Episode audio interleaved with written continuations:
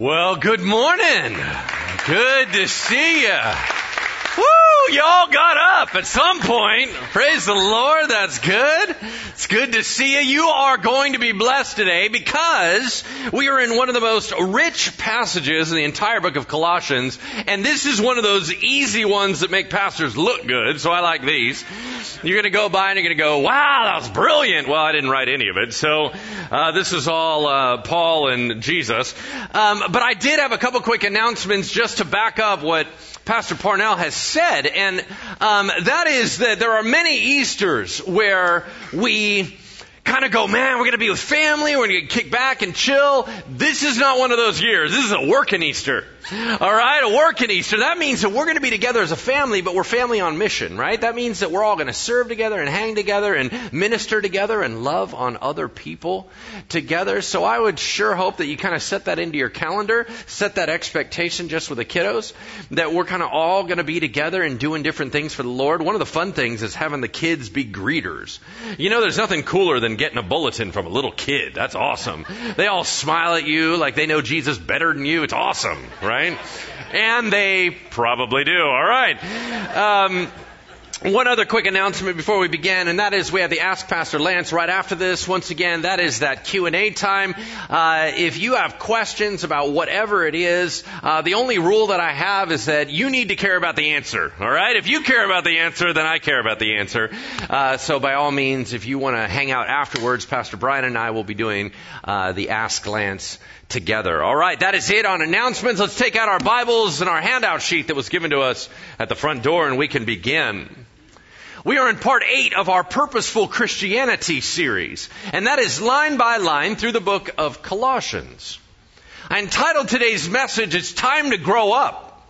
Boy, that sounds like a drag.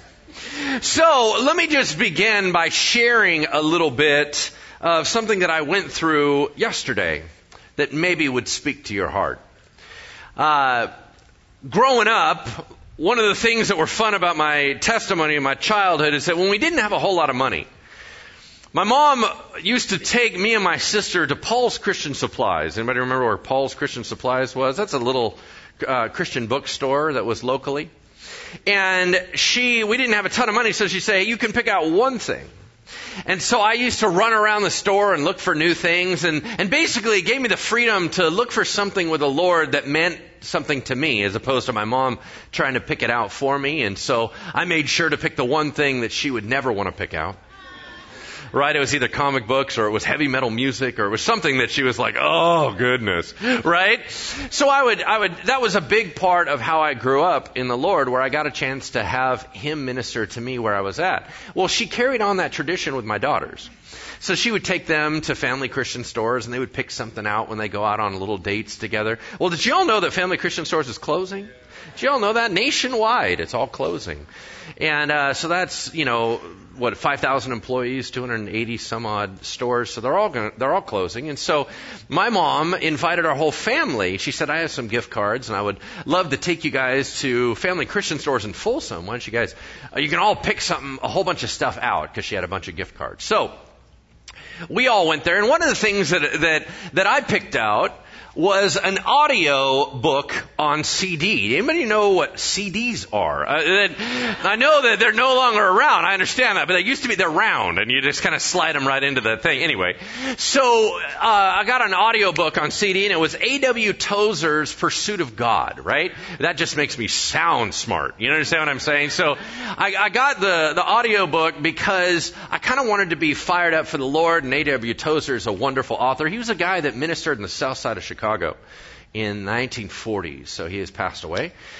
Anyway, so I, I got this book, and, and as I was driving to church yesterday, I wanted to get my head in the game. I wanted to prepare my heart for worship, and so I pop in the audiobook. Now, when they read those audiobooks, they read all the book, which is basically all the stuff you skip when you first buy a book. Right? You know, you kind of jump through and go, yeah, yeah, whatever, blah, blah, blah. Let's get to the first chapter. Well, they, he reads all that stuff. So as he's reading, he was reading stories about A.W. Tozer, stories from A.W. Tozer before it even began. And it was talking a lot about his ministry. And what I found was that there was two simultaneous dialogues going on in my head as I was driving in my car on the way to church. One of them was what I was looking for. And that was conviction and excitement and a call to be spurred on to go deeper with the Lord. That's really what I wanted. I wanted to focus on the Lord and talk about pursuing His heart.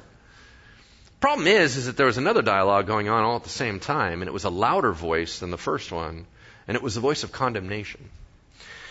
I had conviction on one side, which is healthy, and I had condemnation on the other side. And the condemnation looked something like this. Well, that's interesting. All these people are talking about Tozer, and he's laying on his face before God for hours. You know, Lance, you don't do that. You know, Lance, he was the type of pastor that was so per- passionate about God, he wouldn't let anyone or anything else get in the way. You know, you're not like that. You know, as a matter of fact, he pastored for 30 years in this area and he was completely dedicated to this or that or the other thing and he wasn't willing to compromise in these things. And you know what, Lance, you're not that. As a matter of fact, not even sure why, Lance, you're in, you're in ministry. And I was listening to this dialogue of condemnation spin, and I was watching a war happen in my car. And it was a bummer because it kind of wrecked my whole vibe, man. I was trying to, I was trying to get into the Lord and it was like, ah, oh, come on. Now I feel worse than when I started stupid CD, you know, so and this is, and so when I came, I was praying with my prayer team beforehand and, uh, Rick was there and Tracy was there. They were praying over me and Tracy said, you know, what if you went through that as, as an example of what people hear at church? And, and here's what I would like to share with you whatever pastors are up here, Pastor Parnell could preach, Pastor Brian could preach, I, I can preach, whatever, whoever's up here, we are trying to lean towards growth for you. We are trying to lean into encouragement, exhortation, and we're trying to lean into challenge and conviction. What we are not trying to do is condemnation. And if you hear condemnation in a message, one of two things has occurred. Either number one, we messed up. Or number two, you got the enemy messing with your head. Because there is no condemnation for those who are in Christ Jesus. That's what the Bible says. Amen? Amen? Conviction is awesome because it drives us forward into the Lord. Condemnation does nothing but tear down. This place is not a place for condemnation. I need you to know that. And so what I wanted to do as we begin together is just pray over our minds and our hearts because maybe some of you have fallen prey to that too. Maybe you have a couple dialogues going on. Maybe some of, one part of you is going, man, I love this message. It's awesome. The other ones are going, man, every time I hear him talk about more things I need to do, I just feel like quitting. I just need you to understand one of those is from the Lord and one of those is from the enemy. Can we just pray over our minds for a moment? Let's just do that. Holy Spirit, we are in your house. We are on your territory. And I just pray that you would send an army of angels to surround this campus, that everything that happens in this place would be praising and glorious to you. I pray, Lord, it's not just us adults here who have our minds protected, but the little babies in the back. That, Lord, that as they're being held by people that love them, Father, that they would be infused with peace and joy. I pray, Lord, for the youth who are in their events and their uh, service God, that every single one of them would only hear the voice of you, Lord, that they would not hear the voice of the enemy. We come against condemnation in the name of Jesus Christ, and we say, you have no place here, no part here. So enemy, any assignments you have here are broken in the name of Jesus. This is holy ground. So God, may you be glorified. Protect us as we hear your heart in Jesus' name. Amen. Amen. Let's go ahead and take out our Bibles and the handout sheet that was given to you at the front door. Here we go. I'm going to draw your attention to the fill in the blank here in a moment. Uh, but I want to begin, obviously, I want, I, want to, I want to lead in with some thoughts. Here's the thoughts. I believe that the modern day American church has been given much, but we use very little. We've been given much, but we use very little. Here's what I mean. I mean, in our wealth, we have access to the best of all things. We can get on the internet and we have access to the best teachers, not only worldwide, but time wide. Is that if you want to hear a message that's probably designed better than any other message, you can go find it. You don't just get to hear from local teachers. You don't get to just hear from American preachers. You can hear from people all over the world.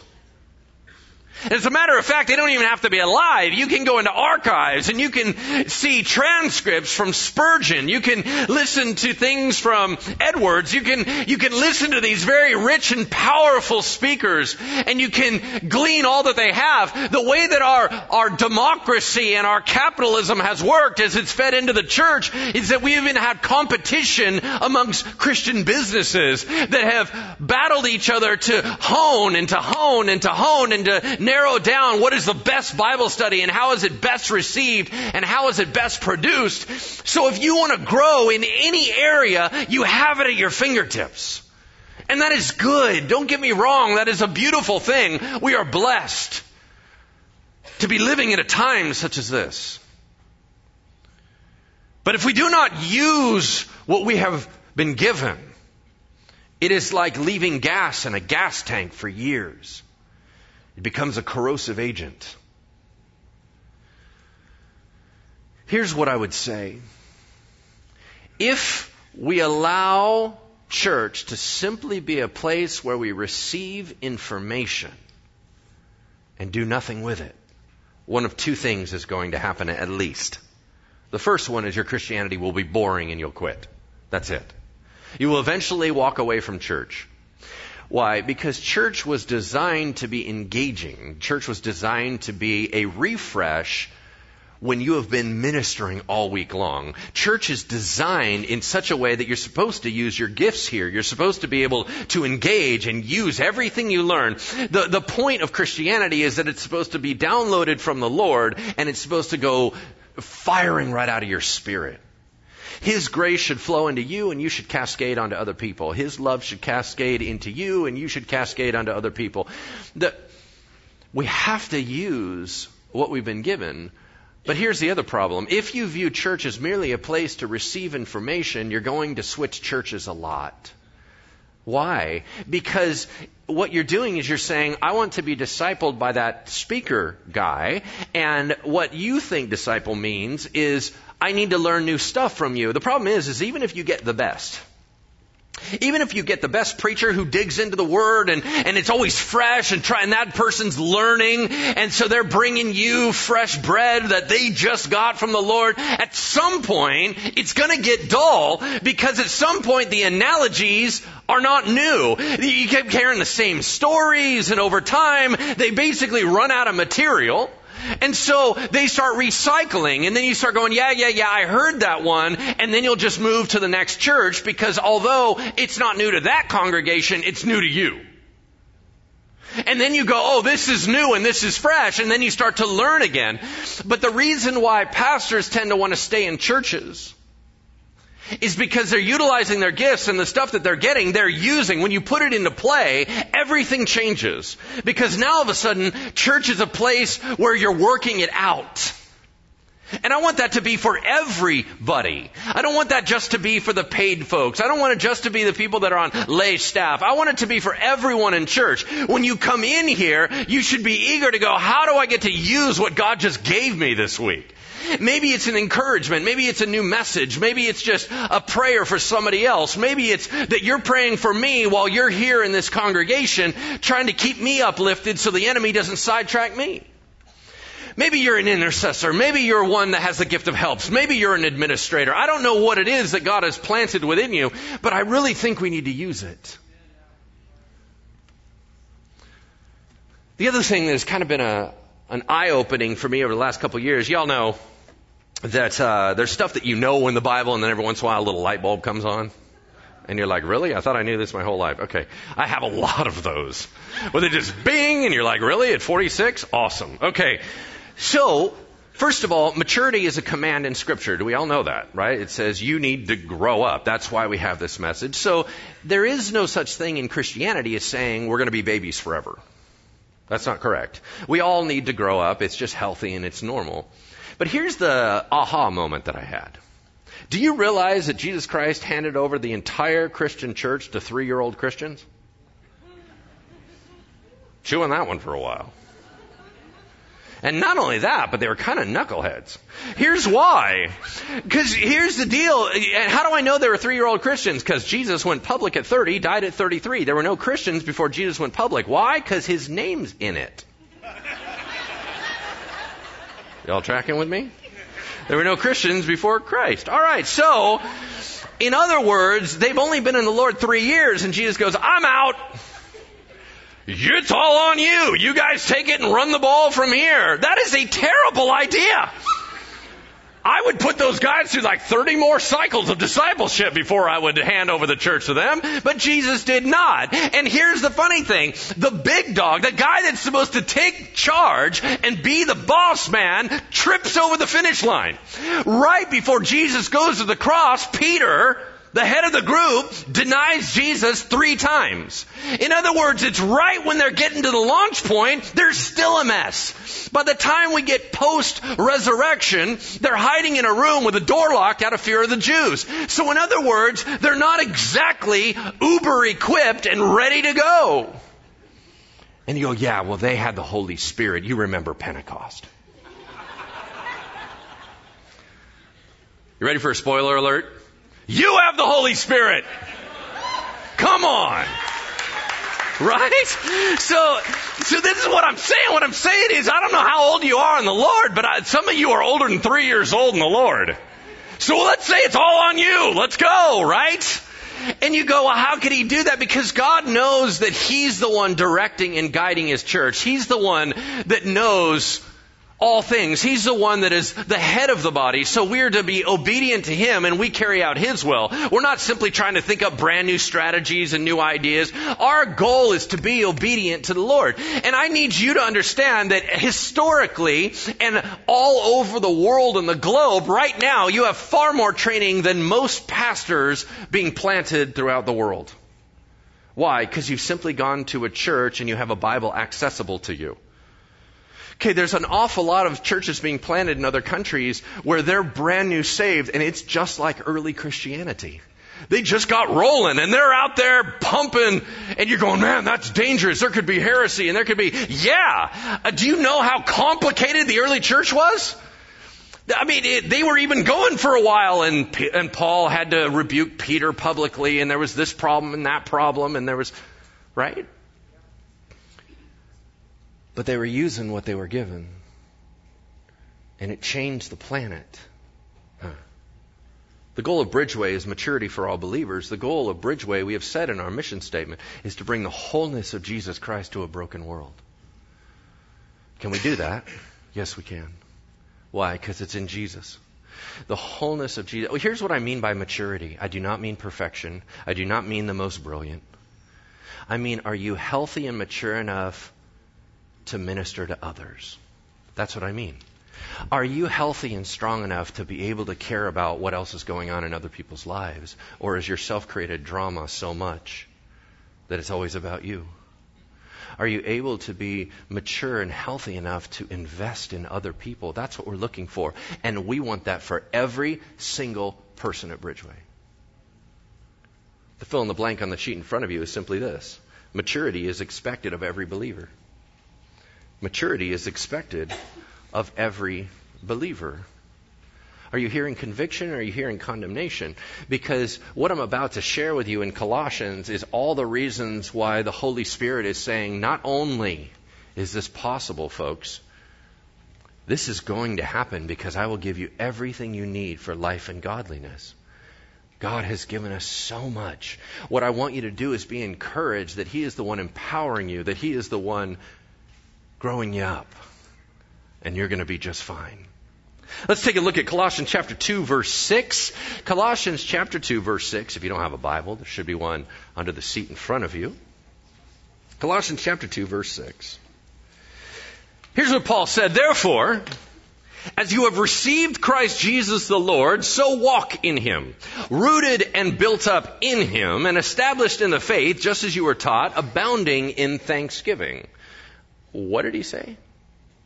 Just as you received Christ Jesus the Lord, have you? Because I don't know if you have. Because here's the deal. I don't know anybody's spiritual life. I don't know the hundreds of folks that are online right now. I don't know what you're doing. I don't know where you're at with the Lord. I don't even know the front row. I don't know what anyone is doing with the Lord. So have you received the Lord Jesus Christ? And you say, well, what do you, what do you mean by that? Well, the Bible says that if you confess in your mouth and believe in your heart that Jesus is Lord, you will be saved. It's called the gospel. The gospel basic facts are simple. Jesus is legit. God came among us. Jesus Christ died for our sins, was dead, dead, came back up, and went to the right hand of the Father, and He's interceding for us now. Those are the facts. There you go. It's not complicated. But what it says is that the Father loved you so much, He sent His Son. The Son loved you so much, He died for your sins. The Holy Spirit loved you so much, He came and lived within you. The love of God is to surround you and compel you to say, are you ready to own up to who you are? We're all broken. We're all messed up. We're all rebels. We're all sinful. And he's saying, listen, you gotta own up to this because I'm here to rescue you. If you don't think you need rescue, I guess I'm not your savior.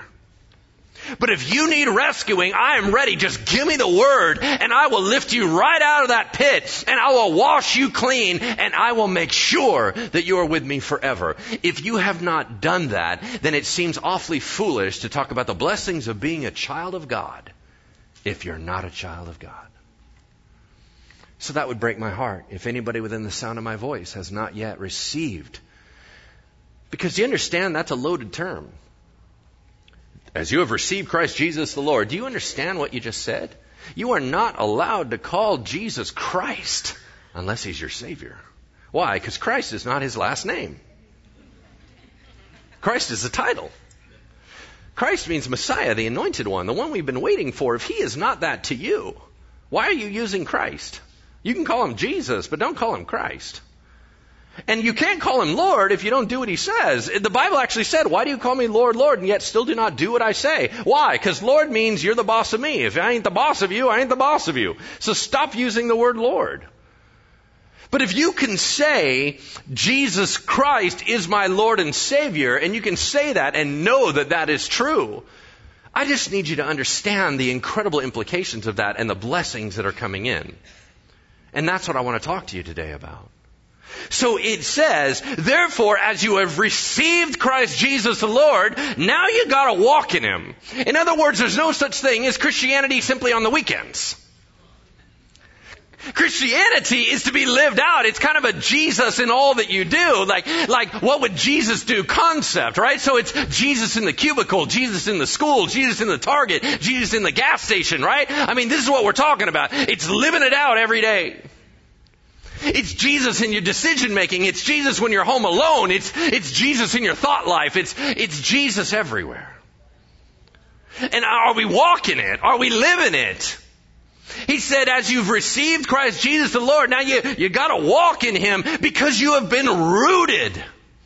You know what that word rooted means? I mean, it's just what you thought. It's like a tree. It's that Jesus took you and planted you at conversion and he's, you're locked in Him in the very nutrient rich soil of God. And then it says the living water, the Holy Spirit is in that water table coming up through that root system, making you strong and stable and powerful and constantly feeding you and you're producing fruit.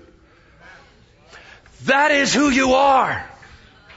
But it's not done. He's not done. There's more. Why? Because the Bible says you're also being built up in Him. What does that mean? That's an architectural term. That means that, yeah, you got this great foundation, but every day there's more. Every day God is adding to you and making more beautiful and transforming you and changing you. That's how you and I are becoming more to look like Jesus Christ every day. It's Him getting rid of the old man and putting on the new man. It's Him getting rid of the grave clothes and putting on the, the white robe. It's Him making you more like Him.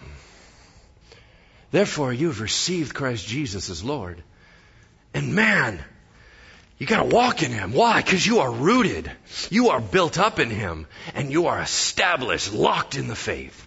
Just as you were taught. So what do we gotta do? We gotta be abounding in thanksgiving. Well, you'll notice the Christianity that we teach here at Bridgeway says that Christianity is far less about trying to be a better person and more about discovery of what Jesus has done for you. It's an identity renewal. It's that you're walking every day in thanksgiving. Why? Because if you only focus on what you're not doing and focusing on your efforts, there's not a whole lot of thanksgiving that's going to come out of anywhere. But if you discover every day, whoa, thank you, Lord, for saving me. Thank you, Lord, for your grace. Thank you, Lord, for your love. Wow, thank you, Lord, for the Holy Spirit. Thank you, Lord, for refreshment. Thank you, Lord, for friends and fellowship and a church. Thank you, Lord. When you're constantly discovering every day, you're in a constant state of awe, receiving the glories that God has given you. Here's the way to look at it. The more you get it, the more thankful you are. Does that make sense? Yeah. Here's what he says. Let's keep moving forward. He said, if that's the case, verse 8, Y'all need to see to it that no one takes you captive by philosophy and empty deceit, according to human tradition, according to the elemental spirits of the world, and not according to Christ. Here's how I'm going to receive this. We can sit there and debate the initial context, and y'all know I'm a big deal about that, right? But here's what I'm going to focus on. A couple things. Number one, see to it no one hijacks your faith. That's a command. That means that's on you. You need to see to it no one hijacks your faith. I don't care if they're coming at you from a humanistic philosophy perspective. I don't care how mind bending and brilliant they are. It's not going to lead anywhere good. Let's sit there and talk about Nietzsche, right? And everyone's going, you mispronounced that. I know, but I'm, I'm American, so I mispronounce everything. So here, it's the God is dead dude. Y'all realize that that philosopher, he was brilliant. He's way smarter than I'll ever be. And he died in an insane asylum. Why? Because when you take God out of the mix, you're either in absurdity or you're in fatalism. You got nothing. So I don't care how brilliant the arguments are, and it can sit there and mess with your mind. You read the stuff, and you're like, man, now I don't believe in God and now you're all by yourself. Okay, so I don't care who it is. I don't care if it's from the world. I don't care if it's from the supernatural. If, if weird supernatural stuff and demons and everything are, are messing with your head, what I'm saying is you got to see to it. Nobody gets to hijack your faith. Amen? And, and, that, and that means that we got to make sure it's not that we don't learn, it's not that we don't have our, our minds open, it's not any of that. What it's saying is when we're getting to the core of theology of Jesus, nobody gets to mess with that. We begin with Jesus, we end with Jesus. Jesus is the deal. The whole Bible that we get all fascinated about, and y'all know I'm kind of like a Bible nut, right? So this whole thing is really supposed to talk about someone in every page. We don't need to be Bible addicts as much as we need to be Christians. Living it out. Hmm. Verse 9. Why is Jesus the big deal? Why are we focusing on him so much? Because verse 9, there you go. One of the most powerful theological statements in the entire Bible. For in Jesus the whole fullness of deity dwells bodily. What's that? The whole Trinity is revealed. The person of Jesus. And, and, and what it's saying is that the Godhead, the, the, the fullness of God, you got to see in Jesus. How are you ever going to fall in love with a God that you can't see and you don't know? Fall in love with Jesus. Why? Because he's a beautiful representation of what you need to know. What does the Father think? What does God think? I don't know. Just go ask Jesus. What does Jesus think? Right? The fullness of deity dwells bodily. There's an easier way to say that. We say it every Christmas. Emmanuel. God is with us. That's the point. He became flesh and dwelt among us. He came from there down here, and everything's changed since, right? Okay. For in him the full, whole fullness of deity dwells bodily. Look at the next verse, 10. And you have been filled in him. Whoa, hold on. Who's pouring into you?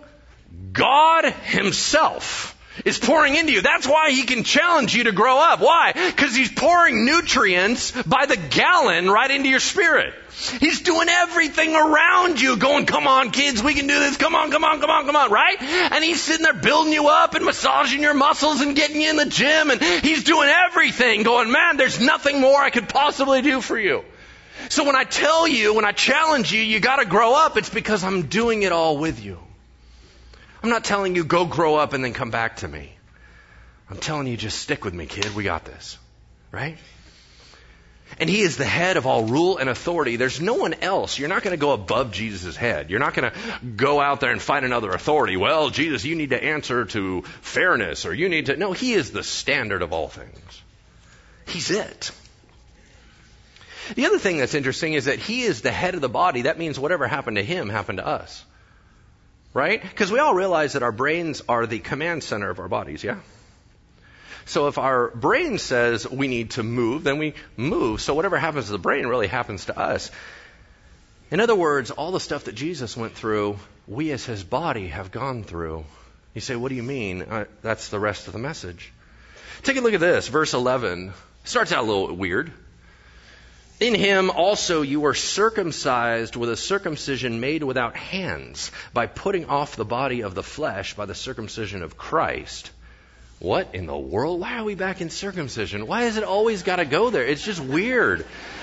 It, uh, it's uh, uh, let's talk about foreskin again. Oh, that's awesome. Praise the Lord. Whatever. Now the Bible's bringing it up. I'm not bringing it up. What I'm telling you is that the idea is this is a big deal to the Jews, man. From Abraham, the idea was that they had the foreskin removed, so it was this, this mark, this symbol that they would be the Jews, that they were set apart for the Lord, that they were His special and chosen people, right? And, and so all my Christianity, I've wrestled with this thing because it just seems so weird and bizarre, right? And because I'm thinking a couple things. One is why would you use that as a mark? It only is on 50% of your people. Would you agree? I mean, it doesn't include any of the women. So are they not Jews? How do you tell if they're Jews? Right? I mean, it doesn't even apply to half your whole people. That's a terrible idea if we're trying to get all. And then the other thing is, is there a more hidden mark? You're not supposed to see those parts. It'd be a lot easier if you wore a big cone hat with like a little doily on the top or something. That would be awesome. Or just a big mark on your forehead. But this whole, I gotta trust you, dude. It just seems weird to me. But I learned, you know, and so along the way, I've kind of learned a bunch of different reasons why it is. I don't want to go into all those. I want to go into the fresh material that I recently learned, which I thought was pretty powerful. Check this out. And this is another one of those light bulb, bing, right? Here's the thing you put the mark on the very area that is used for procreation because what you're doing, and they believe that life came through the male, that's why. And the idea was you mark the male in the area where you produce because whatever you produce should be set apart for God. Y'all tracking with me? That's powerful, yeah? And you're like, oh, yeah, that is a good idea. Yeah, yeah, yeah. Not for the eight day old boy, it ain't a good idea. But check this out. You go, well, okay, so that, that's good for the Jews. That's cool. And we've been grafted into their family. That's awesome. Yeah, I love that. And we talk about that here. And God's not done with the Jewish people, all that stuff. But here's the deal. What about the Gentiles? The Gentiles don't have that. And the majority of us are Gentiles here. And so it's kind of like, well, what do we do? Is that really circumcision? Is that for us? And all that. Every Jew knew there was two levels of circumcision. One was a physical national Israel. The other one was Israel of the heart. If you were circumcised of your heart, it meant that in your heart you were marked out for God. It wasn't just a fleshly thing. It was a all-in thing.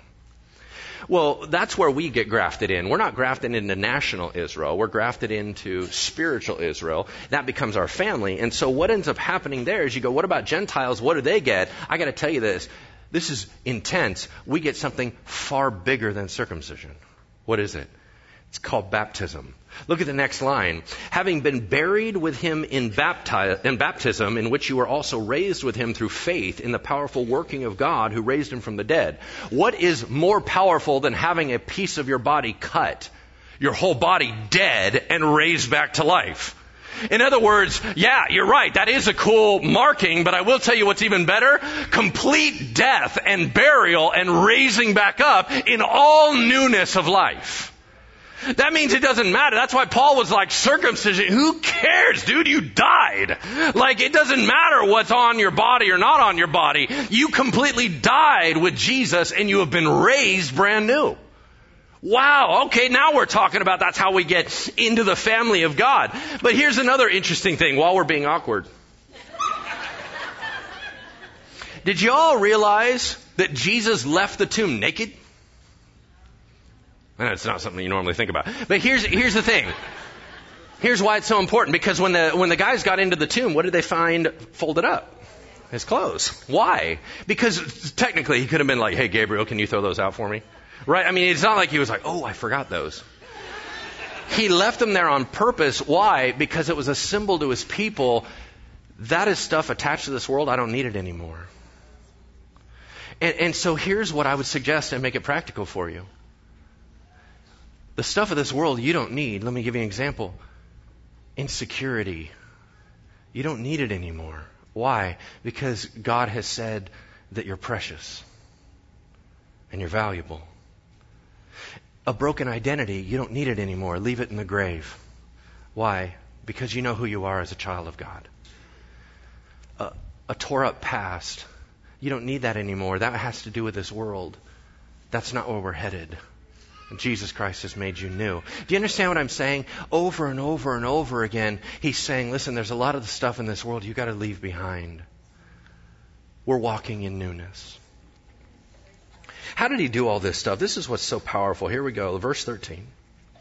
Verse 13, and you who are dead in your trespasses and the uncircumcision of your flesh, God made alive together with him. What does that mean? It means when Adam and Eve choked, all of humanity is going down. Meaning the fact that you're a human means you are errant. The fact that you are human means that you are doomed to die. So you were dead once, and then once you got old enough to make your own decisions, you started confirming the fact that you're a little rebel. You started seeing the sign that says, do not cross this line, and you trespass it, and you became a sinner in practicality. So you were dead as being a human. Now you're dead as being a sinner. You were dead, dead, and Jesus made you alive. How do you do that? That's what the Bible says. Look at this. It says, by having forgiven us all our trespasses, by canceling the record of debt that stood against us with its legal demands. So here's what you are looking at in Greek is that back then there was, there was writing instruments that were not like our paper. When you write on our paper, the ink soaks in. Back then, they had stuff where the ink and what they would use would sit on top. So you could come in with a wiping agent or like like water in a rag and go and just clean it off and it's completely clear and you can use it again. There's no record of what used to be on there. So what it's saying is that when you get rescued by Jesus, He comes in and wipes clean your entire IOU record. All of your sins, He wipes it completely clean. And you're like, dang, that is awesome. Yeah, God, you're cool. Okay, but there's more to it because then you ask the next question. But what if I start writing on it again? Right? What if I start writing sin, sin, sin, sin all over it? What do I do with that? Well, take a look at the next verse.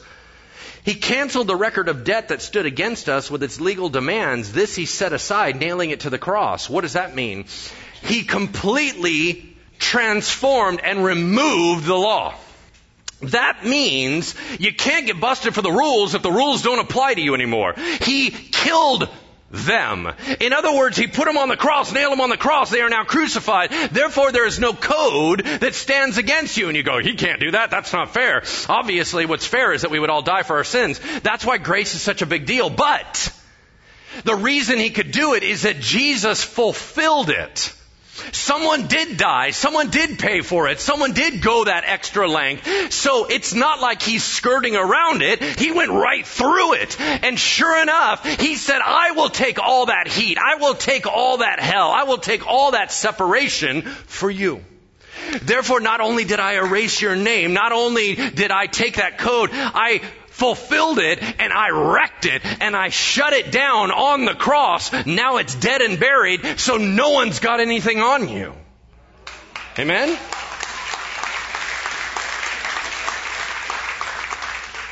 And you go, yeah, but what about if an enemy starts doing more? Because the enemy was the one that screwed up Adam and Eve in the first place, and he causes all the problems. Read the next verse. Verse 15. And on that cross, he disarmed the rulers and authorities and put them to open shame by triumphing over them in him. There you go. And by the way, in case the enemy tries to come back and hold something over your head, he not only has nothing to accuse you with because your record is clean, because Jesus' righteousness was imputed to you, not only is your record clean, not only is the law fulfilled, but even the enemy is broken. In other words, he can't even amass a big fight to go against you because Jesus put him in open shame. And when it says open shame, it means it went worldwide that he got beat down. In other words, he can't hide that from people. It's written in black and white all over the world. Right? So now there's a public book, best-selling book of all time, now that says Satan got beat. Amen?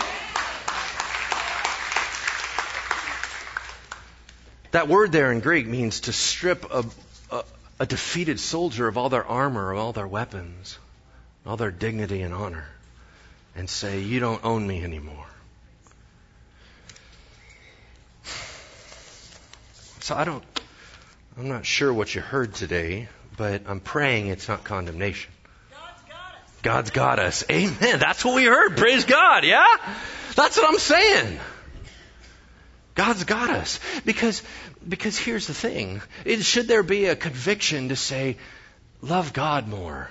Run with Him more. Live it every day. Let Him pour into you. Be in that process of discovery. Put away. You go, well, why am I still struggling with sin? If Jesus did all that stuff, why am I still struggling with sin?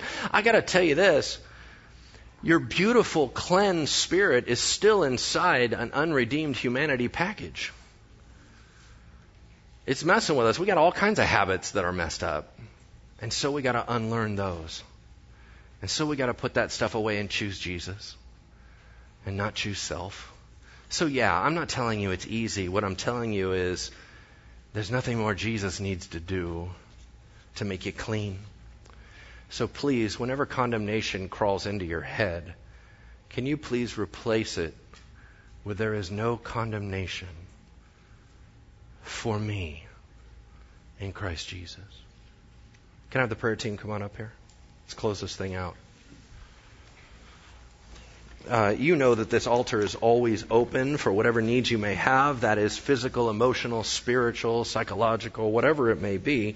I want you to be able to come up here and receive prayer for it because I believe that God heals today. I believe that God gives breakthrough in His house.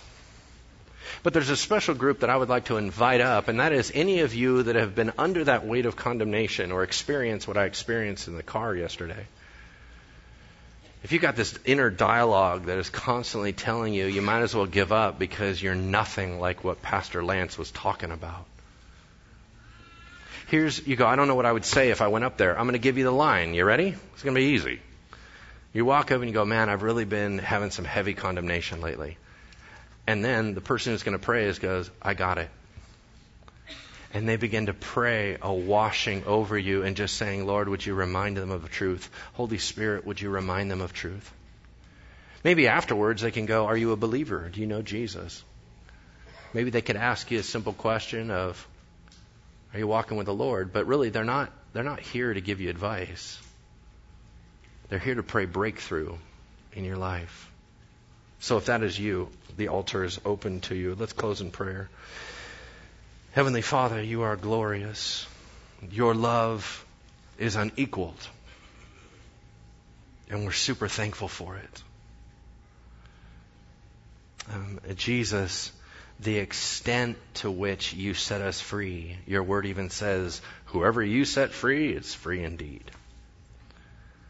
I don't, I don't know all of how you did it, but we're thankful. Holy Spirit, we need you desperately. We know that you're engaging with us and you're guiding us into all truth and and we're really kind of resistant learners. Thank you for your patience. Thank you for your kindness. But I, I just pray right now, God, that you would lighten our hearts. Put us in awe again of what you've done. Open our eyes so we can see our hearts that we can receive the power of your transformation and that you would be glorified. In Jesus' name we pray. Amen. Have a wonderful weekend.